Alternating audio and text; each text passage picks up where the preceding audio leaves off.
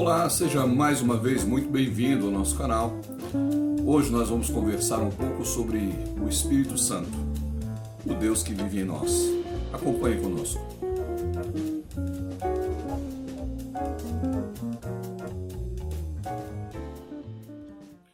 Nesse estudo, o nosso décimo primeiro estudo, nós vamos conhecer um pouco o Espírito Santo de Deus. Você conhecerá o que o Espírito Santo de Deus pode fazer em você e o que ele pode fazer por seu intermédio. É preciso nos lembrarmos que, concluído o pagamento na cruz pelos nossos pecados, quando Jesus ali expira e diz está consumado, consumando assim a nossa salvação através do seu sangue derramado naquela cruz, Jesus ressuscita dentre os mortos. Durante 40 dias, Jesus deu várias instruções aos discípulos e depois ele voltou para o Pai. Porém, Jesus não nos deixou sozinhos, ele nos enviou o Espírito Santo de Deus, conforme ele nos prometeu no Evangelho de João, capítulo 14,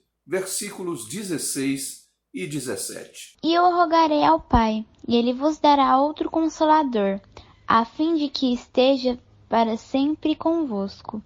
O Espírito da Verdade, que o mundo não pode receber, porque não o vê, nem o conhece. Vós o conheceis, porque ele habita convosco e estará em vós. Mas quem é o Espírito Santo de Deus? Em primeiro lugar, precisamos compreender que o Espírito Santo de Deus, ele é uma pessoa. Ele tem personalidade. Ele tem características que são próprias e exclusivas de uma pessoa. Vamos ler a primeira carta que Paulo escreveu aos Coríntios, do capítulo 2, versículo 11. Porque qual dos homens sabe as coisas do homem, senão seu próprio espírito que nele está? Assim, também as coisas de Deus, ninguém as conhece, senão o Espírito de Deus. Nesse texto, nós aprendemos que o Espírito Santo de Deus tem intelecto, ele tem capacidade de raciocínio, de planejamento, de logística. E isso é um atributo natural de uma pessoa. Veja o que diz Romanos, capítulo 15, versículo 30. Rogo-vos, pois, irmãos, por nosso Senhor Jesus Cristo e também pelo amor do Espírito, que luteis juntamente comigo nas orações a Deus a meu favor. Nesse texto nós aprendemos que o Espírito Santo de Deus, além de ter raciocínio lógico, além de ter a capacidade de organizar, ele também tem a capacidade de amar. Vamos ver também Efésios, carta que Paulo escreveu aos Efésios no capítulo 4, versículo 30. E não entristeçais o Espírito de Deus, no qual fostes selados para o dia da redenção. Nesse texto, nós descobrimos uma outra emoção do Espírito de Deus. É a capacidade de se entristecer com as nossas atitudes. E se você ler uns três, quatro versículos antes, você vai ver Paulo nos aconselhando, aconselhando a nós, leitores da Bíblia, no século 21 a não entristecer o Espírito de Deus com as nossas atitudes. E alguns versículos para frente, bem como todo o capítulo 5, ele ensina como nós devemos nos portar para alegrar o Espírito Santo de Deus. Logo, eu posso compreender que além de intelecto, o Espírito Santo de Deus tem sentimentos. Ele ama, ele se entristece, ele se alegra. Em Atos, no capítulo 13, versículo 2, veja o que está escrito. E, servindo eles ao Senhor jejuando, disse o Espírito Santo: Separai-me agora, Barnabé e Saulo, para a obra que os tenho chamado. Nesse texto, nós aprendemos que o Espírito de Deus tem vontade própria, tem autoridade sobre a igreja. E a sua vontade é a vontade divina, é soberana. Isto se dá também na distribuição dos dons, dos dons do Espírito Santo, dons para o serviço da igreja. Veja o que está escrito na primeira carta de Paulo aos Coríntios, no capítulo 12, versículo 11. Mas um só e o mesmo Espírito realiza todas essas coisas, distribuindo-as como lhe apraz a cada um individualmente. Portanto, o Espírito Santo de Deus é uma pessoa, a terceira pessoa da Trindade.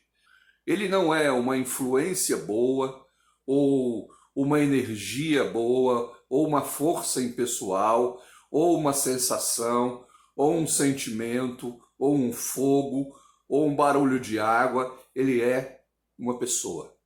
Ele é Deus, juntamente com o Pai e o Filho.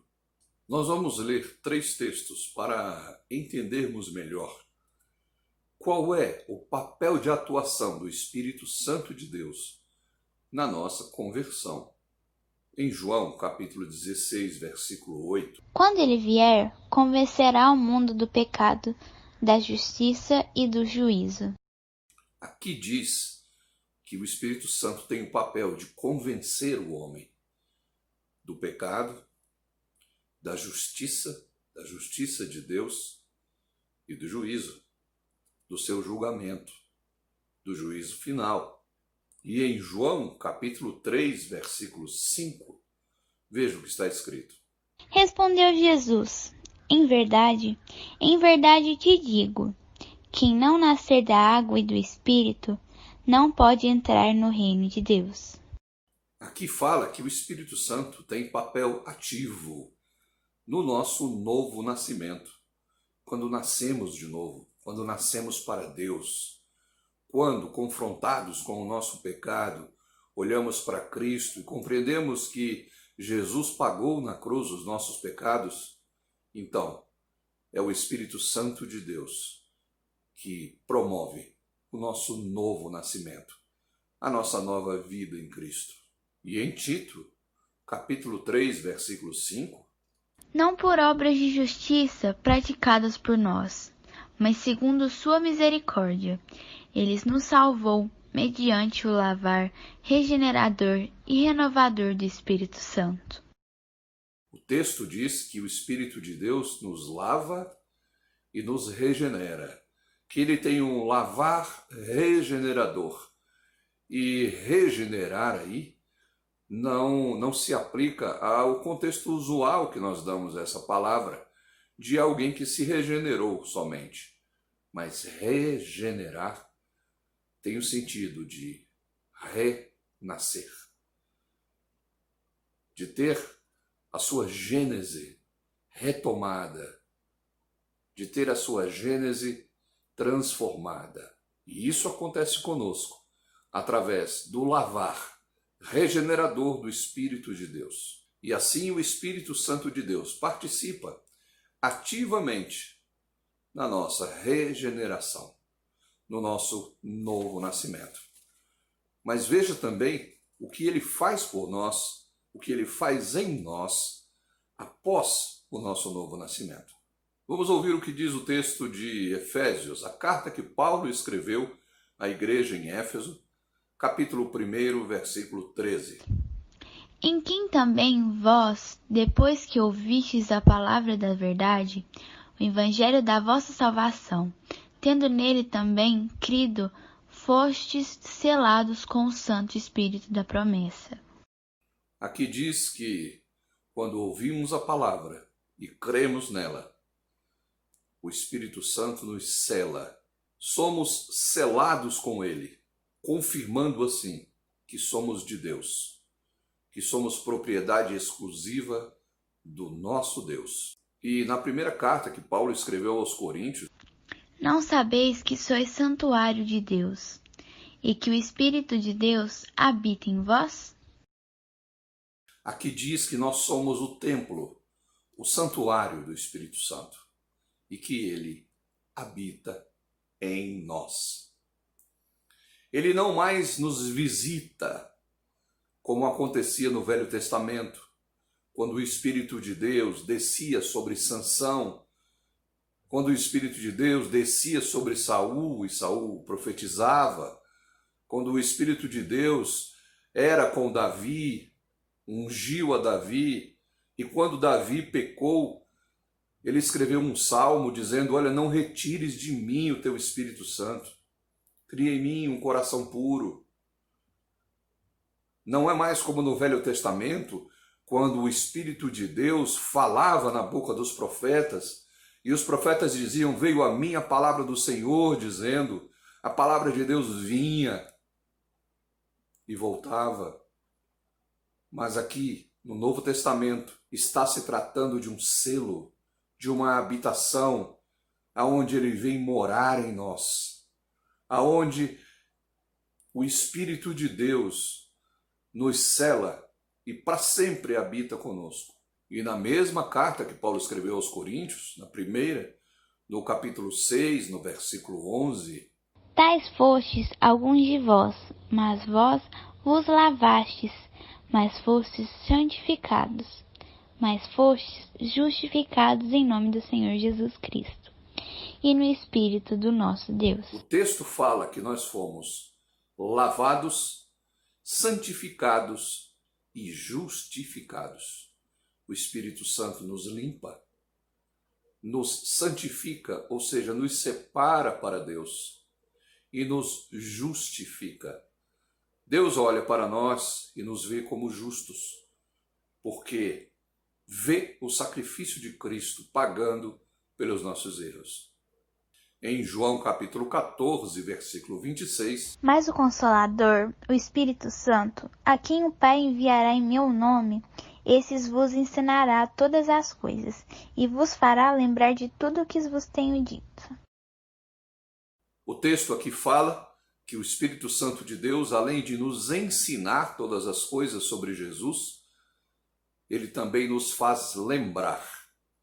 Veja que coisa maravilhosa ele nos conduz ao aprendizado e faz isso de várias formas, nos aproximando de pessoas que têm esse dom de nos ensinar, de nos fazer crescer na palavra de Deus, nos ensina através dos pastores, dos mestres e nos faz lembrar para que, quando precisarmos da palavra do Senhor, ela esteja sempre perto da nossa boca, no nosso coração. Em João também, no capítulo 16, no versículo 13. Veja o que está escrito. Quando vier, porém, o Espírito da Verdade, ele vos guiará a toda a verdade. Porque não falará por si mesmo, mas dirá tudo o que tiver ouvido e vos anunciará as coisas que hão de vir. Esse texto fala que o Espírito Santo de Deus tem a função de nos guiar até a verdade. E é interessante quando ouvimos Jesus dizer que ele é o caminho, a verdade e a vida, e que ninguém vai ao Pai a não ser por ele. E em Romanos capítulo 8, versículo 16, o próprio Espírito testifica com o nosso espírito que somos filhos de Deus. O texto fala que o Espírito Santo de Deus, que agora, selados nele, ele habita em nós, ele testifica com o nosso espírito de que sim, apesar de não merecermos, nós somos filhos de Deus. E um pouco mais à frente, no versículo 26, também o Espírito, semelhantemente, nos assiste em nossa fraqueza, porque não sabemos orar como convém, mas o mesmo Espírito intercede por nós, sobremaneira com gemidos inexprimíveis. Ali está escrito que o Espírito Santo nos assiste, nos dá assistência na nossa fraqueza, porque nós não sabemos orar como convém, mas Ele intercede por nós. Quando oramos, o Espírito de Deus intercede por nós de uma forma que não podemos expressar. É o que Paulo fala de gemidos inexprimíveis. E na primeira carta que Paulo escreveu aos Coríntios, no capítulo 12, entre os versículos 4 e 11. Ora, os dons são diversos, mas o Espírito é o mesmo. Mas um só e o mesmo Espírito realiza todas as coisas, distribuindo-as como lhe apraz a cada um individualmente. Nós descobrimos nesse texto que o Espírito Santo de Deus nos distribui dons, dons para o serviço da igreja. A igreja que é o corpo de Cristo, aonde Cristo é o cabeça da igreja. E para que a igreja, a igreja verdadeira, a igreja sincera, a igreja real, a igreja dos salvos em Cristo, para que ela funcione, para que ela se expanda, para que ela cresça, para que ela cumpra o seu papel na salvação dos homens, levando a mensagem de salvação, aqui o Espírito Santo dá dons, distribui dons para o serviço da igreja. E é no uso desses dons que nós nos vemos e nos pegamos servindo ao nosso Deus. Em Romanos, no capítulo 8, versículo 9, Vós, porém, não estáis na carne, mas o Espírito, se de fato o Espírito de Deus habita em vós. E se alguém não tem o Espírito de Cristo, esse tal não é dele. Aqui diz que é impossível você ser um cristão e não ter o Espírito Santo de Deus. Porque se alguém não tem o Espírito de Deus, esse alguém não é cristão não é dele. Mas é em João capítulo 16, versículo 14, que nós compreendemos a finalidade da vinda do Espírito Santo. Ele me glorificará, porque há de receber do que é meu, e vou-lo há de anunciar. O Espírito Santo veio, veio a nós habitar.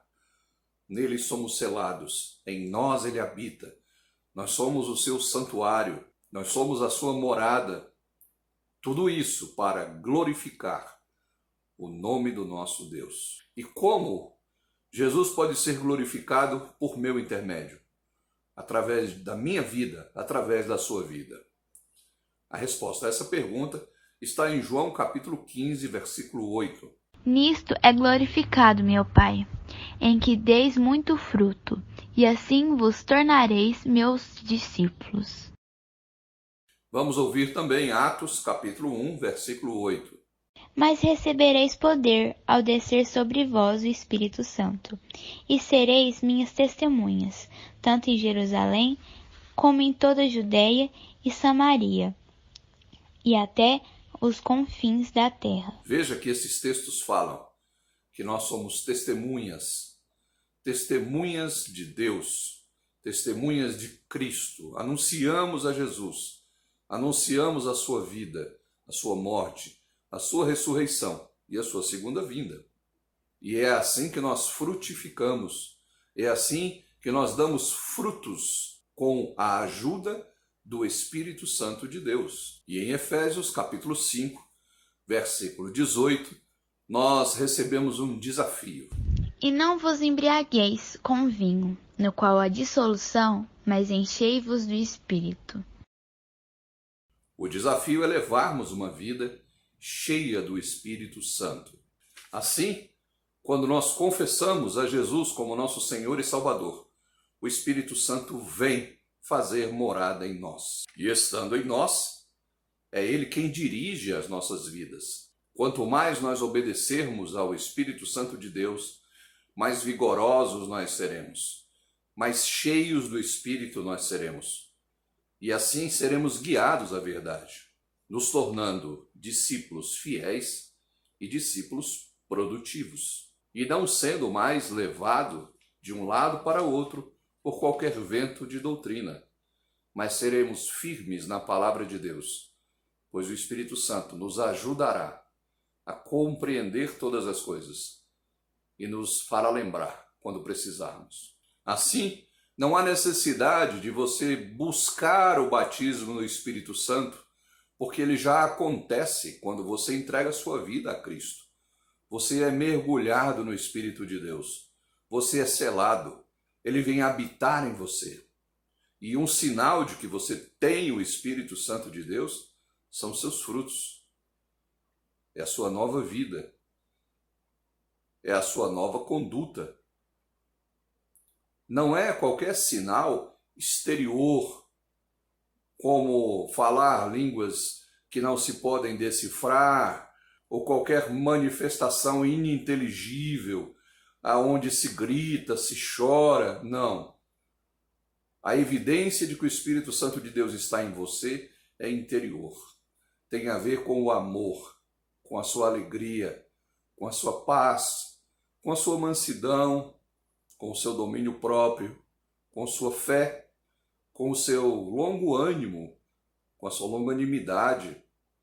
Tem a ver mais com aquilo que está dentro do seu coração e que você expressa diante do seu próximo, do que com qualquer outra manifestação externa de alto som, ou de palavras ininteligíveis, ou de descontrole emocional.